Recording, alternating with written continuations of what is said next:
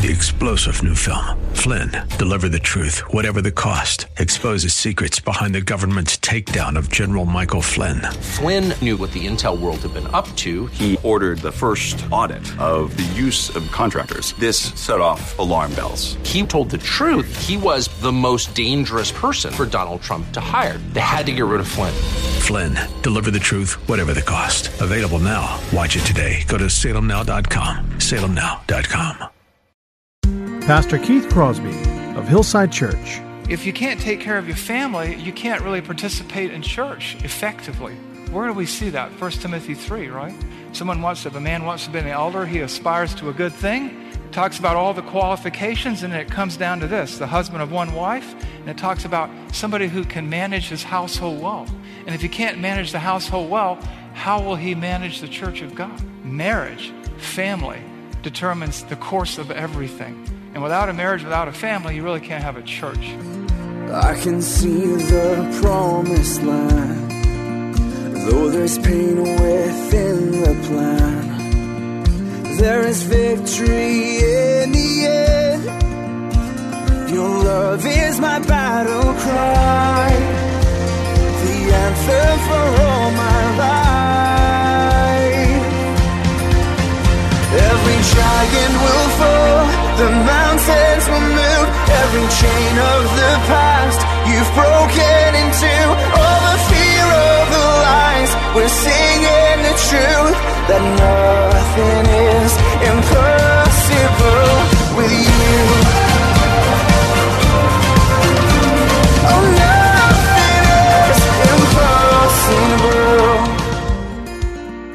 Hello and welcome to the Grace to Live radio broadcast with Keith Crosby, Senior Pastor here at Hillside Church in San Jose, California.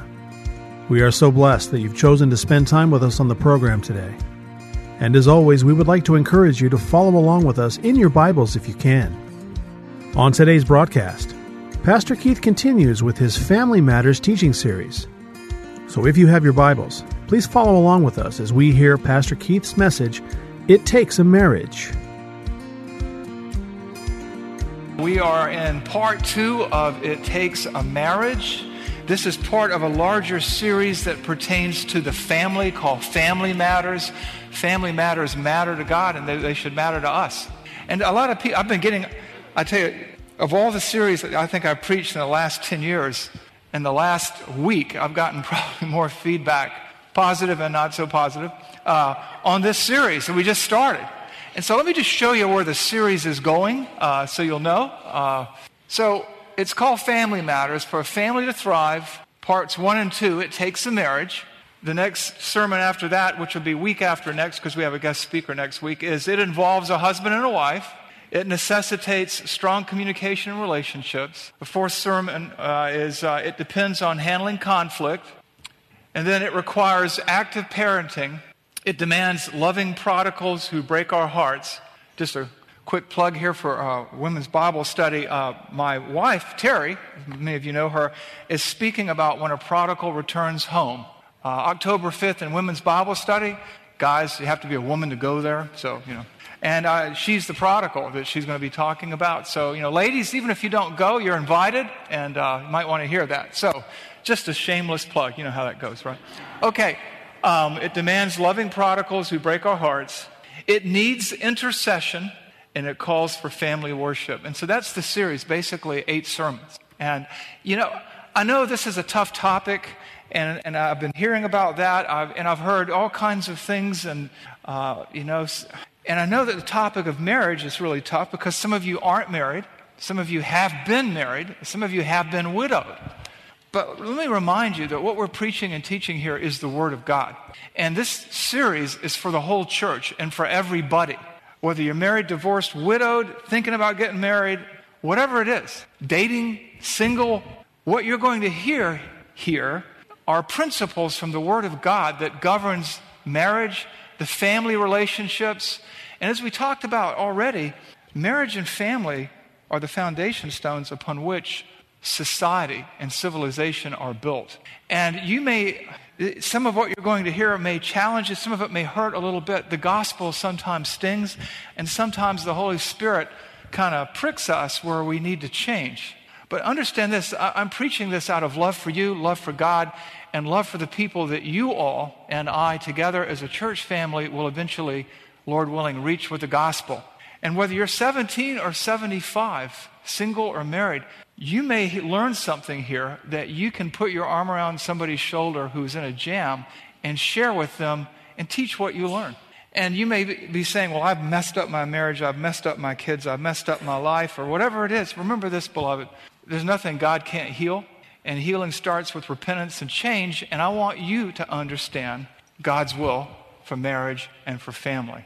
Because so goes the family, so goes the church, so goes society.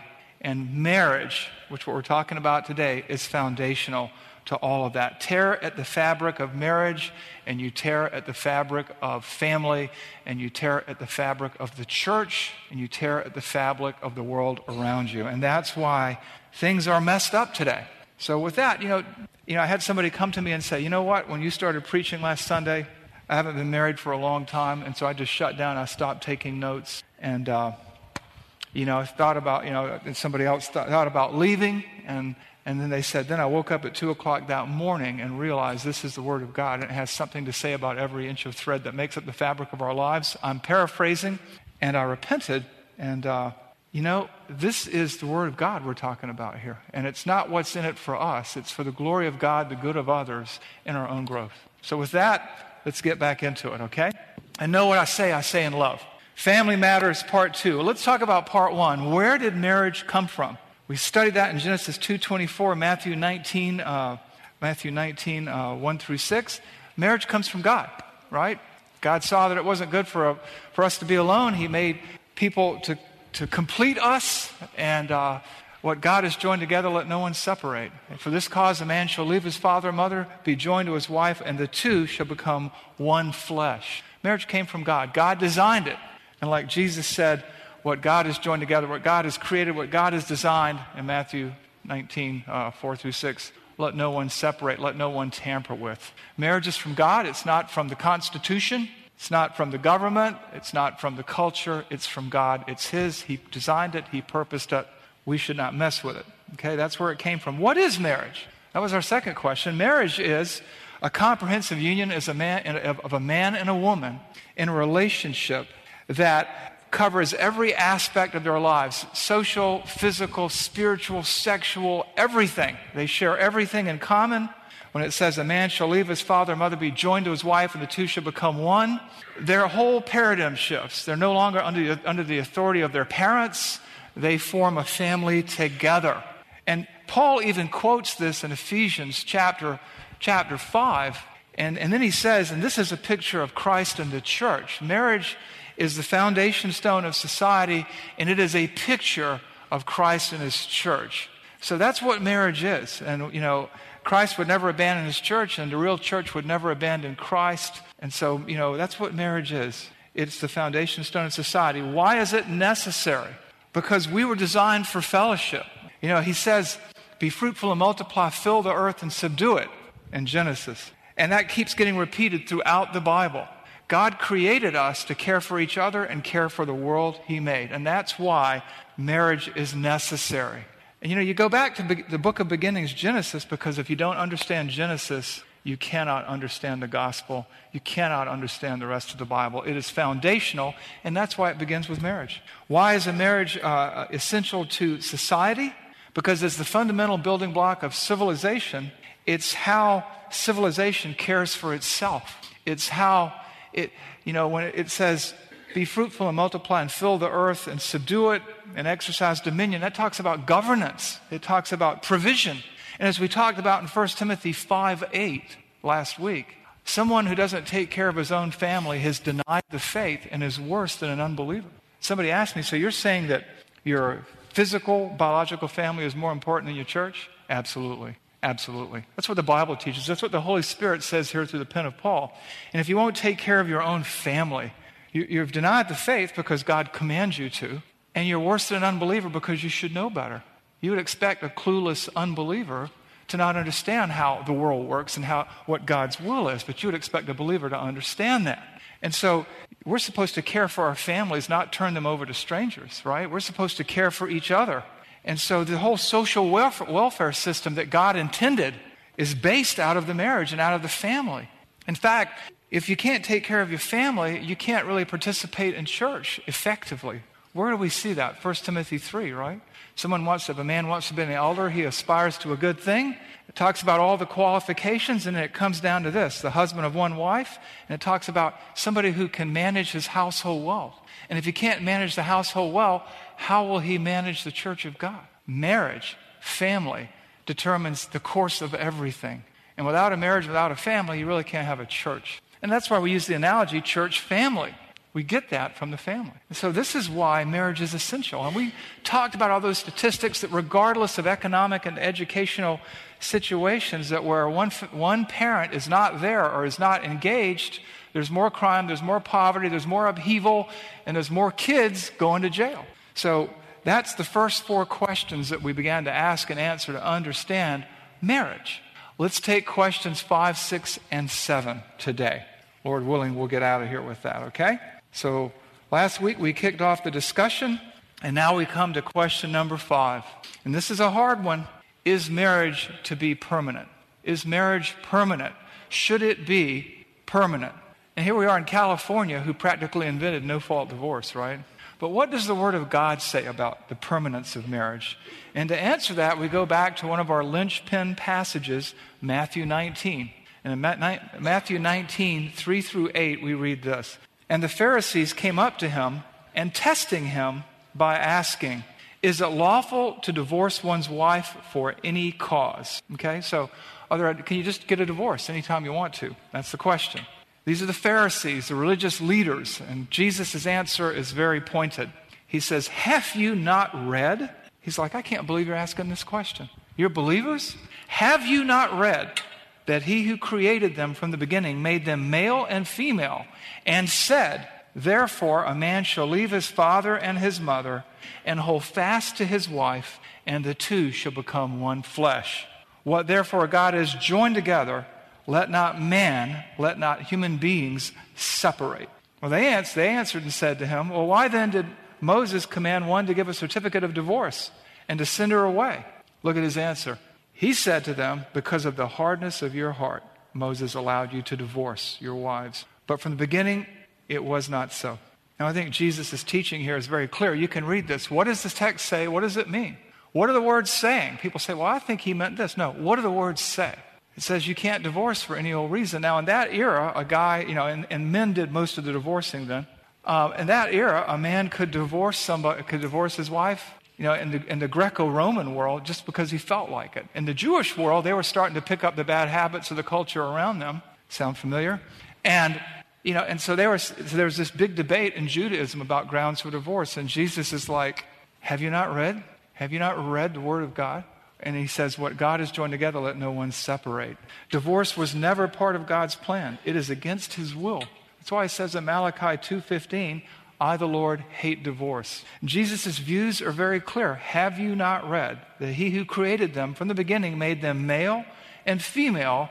And for this cause, a man shall leave his father and mother and hold fast to his wife. It talks about a permanent grasping, and the two shall become one flesh. You know, there's there aren't any escape clauses in that. There are no escape clauses, and he warns them. They're looking for wiggle room, and Jesus isn't giving them any. And, re- and they said, Well, yeah, but divorce takes place. I mean, Moses granted us a divorce. And he said, Yeah, because of the hardness of your hearts. But what they forget about the law of Moses and what they ignored to some extent was the fact that you could certify that you're divorced because that might have meant you were the bad guy and she's out free of you. But the bottom line is, is that there's not a word of affirmation or praise for the concept, for the idea of divorce. Not one. Because of the hardness of your heart. And naturally, the Holy Spirit, speaking through the pen of the Apostle Paul, deals with the permanence of marriage. And in 1 Corinthians 7 10 through 14, let me just read that for you. 1 Corinthians 7 10 through 14. To the married, I give this charge. Now, who's Paul writing to here? The church at Corinth, right? Believers, okay? To the married, I give this charge. Not I, but the Lord.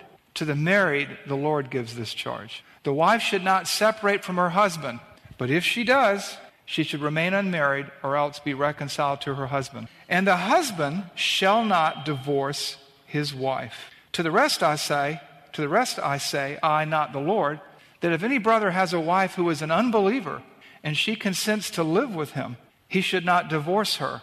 If any woman has a husband who is an unbeliever and he consents to live with her, she should not divorce him.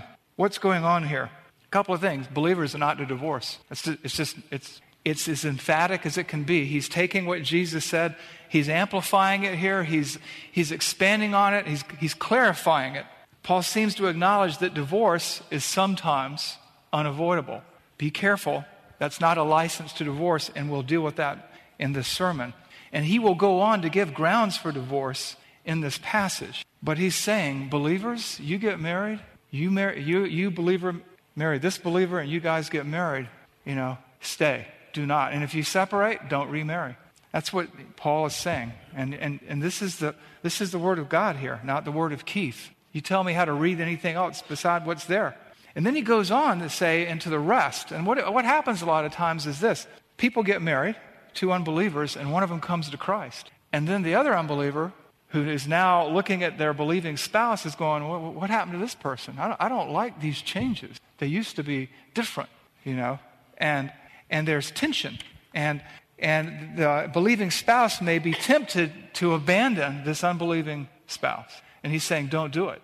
This believing wife or this believing husband may be tempted to, to abandon that. But he'll go on to talk about look, you don't know. They could be saved through you. Don't leave. If they want to keep you, stay with them. Stay with them. There's this couple, uh, Eunice and Arnie.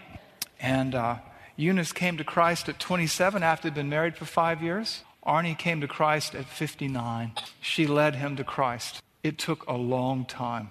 It was a long, hard ride, okay? You just don't know. You just don't know. And you want to be careful. To the rest, I say, not, I, not the Lord, that if any brother has a wife who is an unbeliever and she consents to live with him, he should not divorce her. If any woman has a husband who is an unbeliever and he consents to live with her, she should not divorce him. Because there's an other orientedness to the believer. They don't think, what's in it for me? They think about the glory of God and the good of others and, the, and their own growth. And so, according to God's word, marriage should be permanent. That's his will. Due to the hardness of people's hearts, marriages sometimes fail. But divorce is not only a noun, it's a verb. And that's an action word, right? And that means choices are involved. And God's will is that you choose not to divorce, right? And the Pharisees came up to him, testing him, and saying, Is it lawful to divorce one's wife for any cause? And he answered and says, Have you not read? Have you not read? Therefore, a man shall leave his father and mother, hold fast to his wife, and the two shall become one. What therefore God has joined together, let no one separate. Is marriage supposed to be permanent? Yes. Undeniably, unquestionably, yes. It's God's will that marriage should be permanent. It's a permanent relationship, as permanent as Christ and the church. That's the design. Now, I know what you're thinking. You're thinking, well, you know what? I've blown it. I have made a mess of this. I've made hash of it. And, and I, it hurts to hear you say this. It does probably hurt to hear me say this. But remember this there's no pit so deep that God's love isn't deeper still. And there's no mountain so high that God's love cannot and His grace cannot help you soar above it. And in the grace of God, there's healing, there's hope, and there's restoration, you know? I mean, otherwise we'd all be dead in our sins and trespasses with no hope of a heavenly home. Marriage is to be permanent, but God can heal anything. Sometimes He restores divorced couples. Sometimes it's not possible because one marries and then the other, you know, it's just not possible. But the bottom line is let's never mistake the grace of God for His approval of our sin, right? Okay? Question six. Question six. What are the grounds for ending a marriage? Are there grounds? That's the better question. Are there grounds for ending a marriage? And the answer is yes, there are. There are grounds for ending a marriage. The Bible provides two clear cut, unmistakable grounds for the ending of a marriage. There's a third ground that is implicit in the text of Scripture, but it's implicit. And we'll get to that third ground. We're going to deal with the first two right now. The first two grounds are very clear cut, but they call for us to be tentative and careful.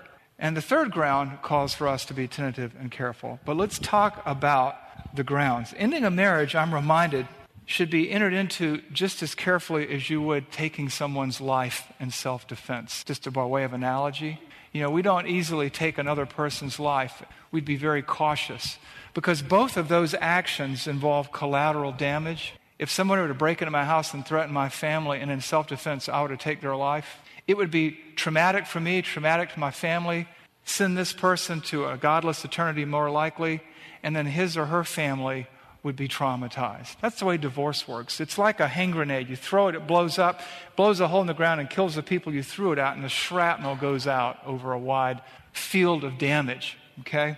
This, it's the same with divorce. Divorce is never just two people, it's a family, it's friendships, it's extended relationships. And we want to enter into that very, very carefully, very, very tentatively.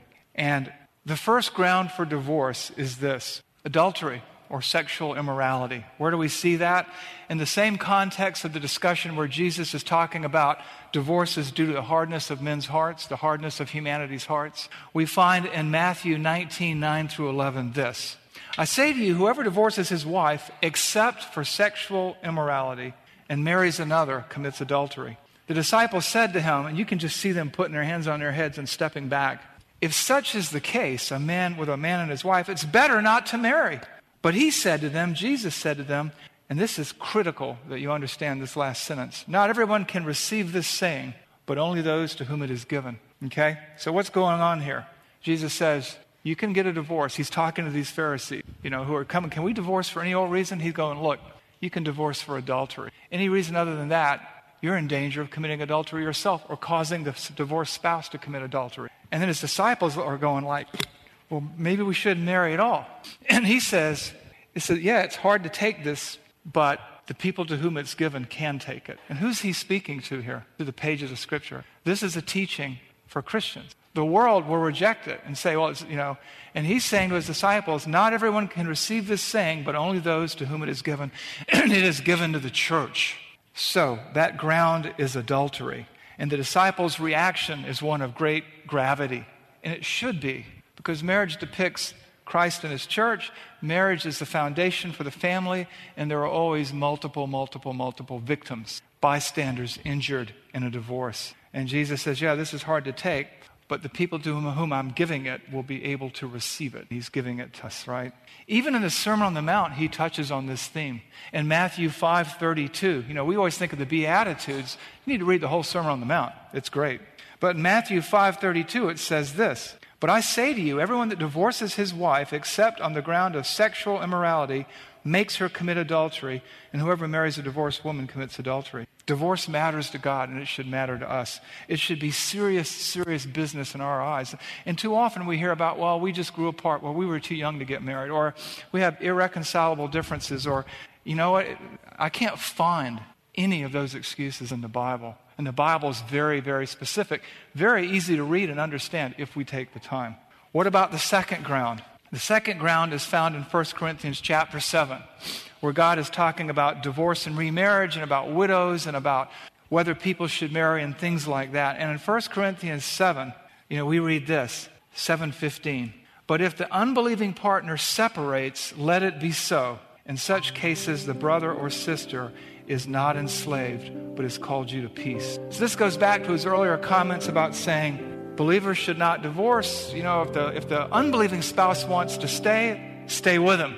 If the unbelieving spouse wants to stay, stay with her. And then he says, but in the exceptional case that the unbeliever abandons you, you're set free. You're free. Abandonment by an unbeliever. First ground, sexual immorality, adultery, and it takes many forms. Second ground is abandonment by an unbeliever.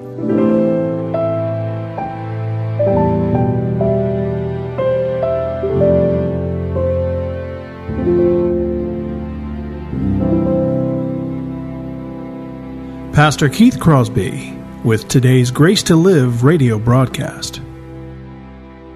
We are so grateful that you've chosen to spend this time with us today here on the program. And if you have questions about today's show, or if you'd like to hear more messages from Pastor Keith, then I would encourage you to visit our website, hillsidechurch.org. There you can listen to past sermons and other content from Pastor Keith just by clicking the Sermon Archive tab. And you can also find links to Pastor Keith's blog, as well as the Out of My Mind podcast. The website is also a great place to connect with us here at Hillside. You can find information on our service times, ministry opportunities, and of course, you can browse our calendar of upcoming events. Again, all this and much, much more can be found by visiting our website, hillsidechurch.org. Well, we hope that you'll join us again next time on Grace to Live. But until then, I'm your host, Kevin Reeves, and on behalf of Pastor Keith and everyone here at Hillside Church, it is our prayer that the Lord will richly bless you, and thanks for listening.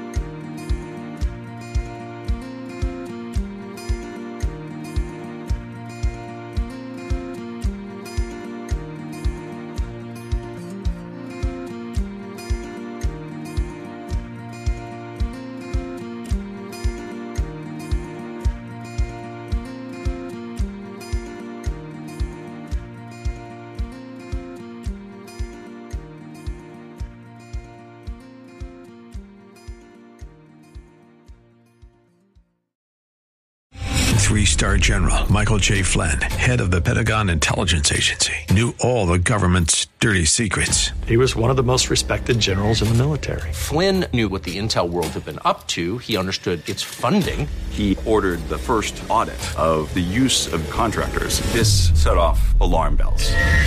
The explosive new documentary, Flynn, Deliver the Truth, Whatever the Cost, uncovers the facts behind this scandal. Flynn told the truth. He was the most dangerous person for Donald Trump to hire. I find out the worst enemy that I'm going to face in my life is right here in America. They took my assessment and they wanted me to change it. And I was like, I'm not changing it. They had to get rid of Flynn.